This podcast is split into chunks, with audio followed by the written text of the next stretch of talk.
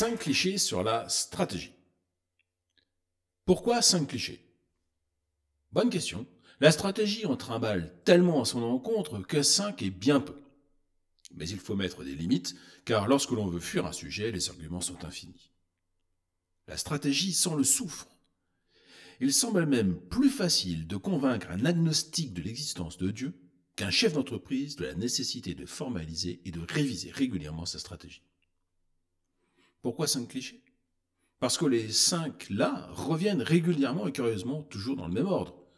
Ce n'est pas pour moi, cela ne sert à rien, cela prend trop de temps, c'est compliqué et enfin, ça coûte cher. Nous vous proposons de les examiner un par un. Au mieux, nous vous aurons convaincu du bien fondé de la démarche, de ses avantages et de sa rentabilité. Au pire, nous vous donnons les éléments bien étayés pour refuser tout conseil ou tout apport extérieur. Dans les deux cas, vous êtes gagnant pour cet exposé. Personnellement, la stratégie, je n'en ai pas besoin, franchement. Vous pensez que depuis le temps que je suis aux commandes de l'entreprise, je ne sais pas ce qu'il faut faire? Ouais, c'est un peu comme les mauvais conducteurs, c'est toujours les autres. Eh bien justement non, j'ai mon bonus plein, tous mes points sont permis, je n'ai pas de soucis de trésorerie, et j'ai passé la crise de 2008, les gilets jaunes, et maintenant le Covid. Alors oui, j'ose dire que je pilote bien. Et vous aviez vu venir tous ces choses trappes de la vie de l'entreprise, vous les avez anticipées évidemment. Cela n'a rien à voir, personne n'a anticipé les crises. Et justement, c'est une faute. Des crises, il y en a eu par le passé, et nous continuerons à en avoir. Ne rien anticiper, ni même se préparer à l'éventualité, est aujourd'hui un grave manquement. Mettons-nous d'accord tout de suite. Le conseil en stratégie n'est pas un devin. Il met ses compétences, ses réflexions et un peu de bon sens au service de ses clients. Évidemment, nous n'avions pas anticipé le Covid à proprement parler. Cependant, nous avions posé la question à un décideur des mesures qu'il pourrait prendre en prévision d'un arrêt de toute activité économique pendant un mois. Il nous a pris pour les fous et s'est abstenu de répondre. Hier, la stratégie n'était pas pour lui. Aujourd'hui, ce n'est plus pour lui. La stratégie, c'est pour les grandes entreprises. Ben, pourquoi? Parce qu'ils nous ont les moyens de payer et de consacrer du temps à cela. Pas vous? Non. Et puis, cela n'a pas d'intérêt car nous sommes dépendants des grands groupes, donc de leur stratégie. Effectivement, l'argument est massu. Je n'ai pas de stratégie car je compte sur celle de mes clients. C'est imparable. Imparable, sauf si vos clients ne pensent pas à vous, ce qui, avons-le, arrive fréquemment. Parfois, c'est vrai, ils pensent à vous, mais c'est alors plus pour réduire vos prestations que pour les augmenter. Bref, l'argument de la stratégie n'est pas pour moi car je dépends de celle de mes clients équivaut à être réduit, plus ou moins rapidement, à l'esclavagisme, puis aux oubliettes. C'est le chaos, le monde est incertain, les crises se suivent et se succèdent, sont de plus en plus proches. Parfait. Maintenant que l'on sait, qu'est-ce qu'on fait? Bah, que voulez-vous faire? À quoi bon se projeter dans l'avenir? De toute façon, si ce n'est pas une crise, c'est la loi qui change tout le temps. Dans ces conditions, ça sert à rien de se projeter. À cet instant dans la discussion, je pense à deux phrases. Mettons un frein à l'immobilisme qui nous pousse vers le précipice, Dixit Binet dans Propos irresponsables, et vivons heureux en attendant la mort par des proches. Ne nous l'aurons pas. Ces gens affichent un faux fatalisme. Ils espèrent simplement qu'en se laissant pousser au bon gré des vents, ils atteindront la destination de leur rêve secret. Justement, en parlant de vent, Sénèque a bien dit Il n'y a pas de vent favorable pour celui qui ne sait où il va. Ainsi, les persuadés qu'il ne faille rien faire sont aussi les éternels mécontents, car ils perdent toujours. La stratégie, ça ne sert à rien. Ce n'est pas un consultant ou un conseil qui va m'expliquer mon métier. Je sais ce que je fais et il faut reconnaître que depuis le temps, je le fais bien. C'est exact, à chacun son métier, mais la stratégie, c'est justement prendre la hauteur par rapport à la production pour l'assurer un avenir pérenne. Vous l'avez dit tout à l'heure, le stratège n'est pas devant. Alors pourquoi s'embêter à imaginer des solutions à des problèmes que l'on ne voit pas venir? Soyons bons joueurs. C'est un beau retour de manivelle. L'immobilisme du client a mis KO le conseil.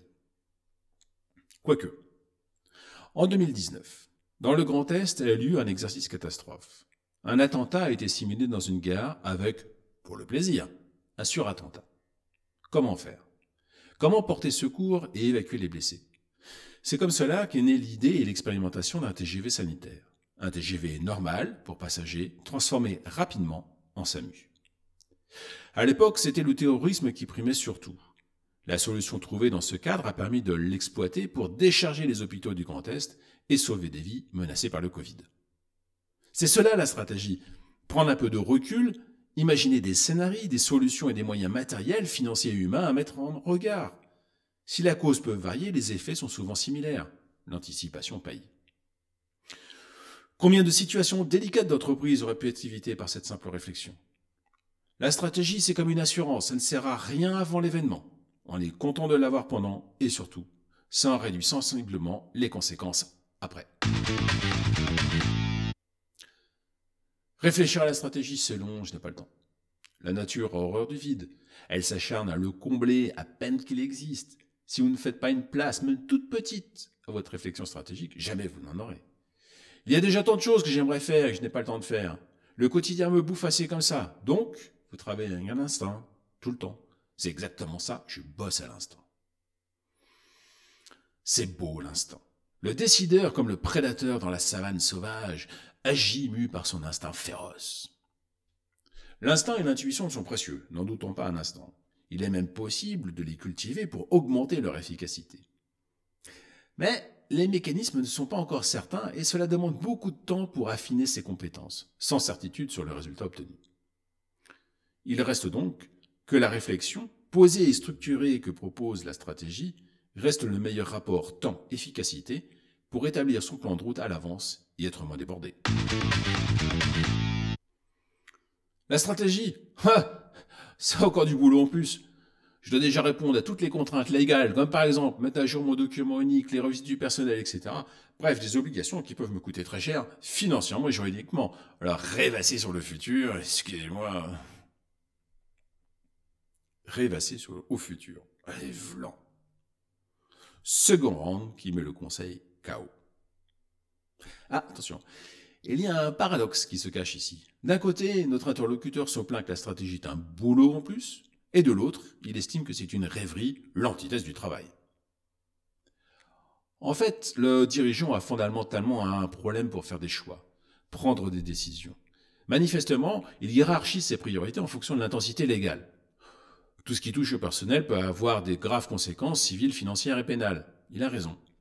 Cependant, dans la réalité, il n'est pas sûr que ces points occupent son quotidien. Il y a un décalage entre la hiérarchisation des priorités et l'exécution. La réflexion stratégique l'aiderait à planifier ses actions en fonction d'objectifs, de risques et de rentabilité, voire à déléguer certaines tâches. Mais voilà, le chahut de la désorganisation procure un sentiment d'importance, d'indispensabilité que pourrait tuer une organisation plus stratégique. Ce serait bien dommage. Un conseil en stratégie? Si c'est pour écouter un gugus qui raconte des trucs en ing en permanence, c'est pas la peine. Ça jargonne tout le temps, à tout va, ces gens-là. Finalement, on n'y comprend rien. Le décideur a dû croiser le même consultant que nous lors d'une soirée d'un réseau. Il expliquait sa méthodologie à la cantonade. On fait un scanning du working process. À partir de là, on brainstorm pour favoriser l'opening man. C'est la base du finding pour upgrader le branding. Enfin, on prépare le take-off pour booster les équipes, mais avant, il faut finir le closing. Dans un autre registre, à bien écouter les diatribes des consultants et coachants tout genre, tout est stratégique. La communication est stratégique, le marketing est stratégique, la vente est stratégique, le management est stratégique, la production est stratégique, l'informatique est stratégique, le site web est stratégique, la stratégie est stratégique, cet article est stratégique. La liste est infinie. Bref, notre décideur a raison, dans ces conditions, la stratégie embrouille plus qu'elle ne débrouille. Et pourtant c'est simple. Elle tient en quelques questions que tout le monde comprend. Où on va Pourquoi Comment Quand et combien Combien le projet coûte et combien rapporte-t-il? Interesting, no La stratégie nécessite des réflexions complexes parce qu'il faut prendre en compte de multitudes de paramètres internes, externes, avoir recours à des formules compliquées, etc. Non, définitivement, c'est pas mon métier. Et vu que cela, juste que cela peut m'apporter, je vais pas me pencher sur la question. À chacun son métier, nous l'avons évoqué.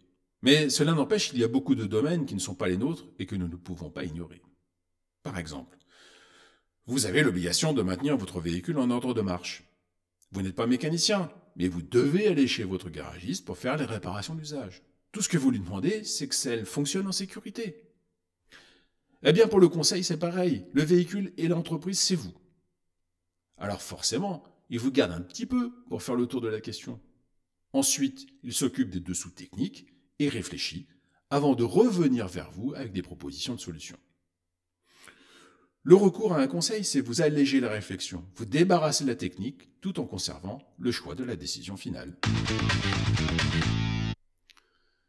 Les conseils, eh, vous êtes sympa, mais en fait, vous venez pour vous faire payer le café, vous écoutez à moitié, et vous terminez toujours par un yaka ou un faucon. Et c'est cher payé pour ça. Mettons-nous d'accord. Tout ce qui est inutile est cher. Si vous pensez que prendre un conseil de temps en temps est inutile, alors vous avez raison. C'est trop cher. Nous vous conseillons de ne pas acheter. Si vous mettez la perspective de quelques euros dépensés avec l'économie d'une erreur évitée, ou mieux d'une décision rentable, la cherté a soudainement disparu au profit de la rentabilité.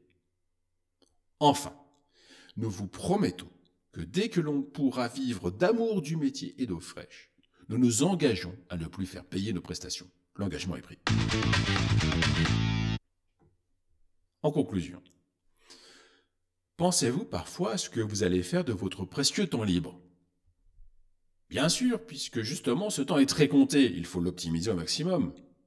Cela vaut bien quelques instants de réflexion préalable. Vous avez raison.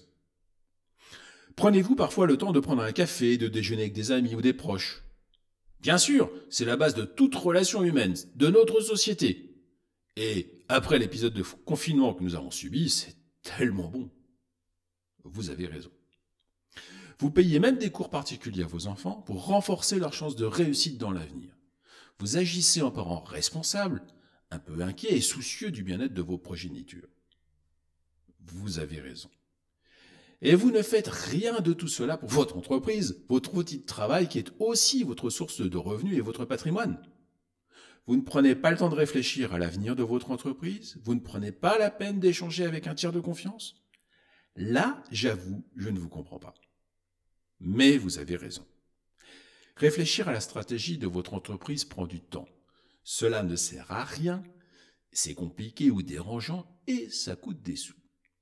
D'autant qu'à écouter les uns, c'est le chaos, une accélération permanente, ingérable, qui prend toute décision caduque avant même qu'elle ait été prise. À écouter les autres, si votre ramage se rapporte à votre plumage, vous êtes le phénix des hôtes de cette zone industrielle. Alors vous avez raison, à quoi bon se projeter, tirer des plans sur la comète? Reste qu'il ne faudra pas que, honteux et confus, vous juriez, mais un peu tard, que l'on ne vous y reprendra plus.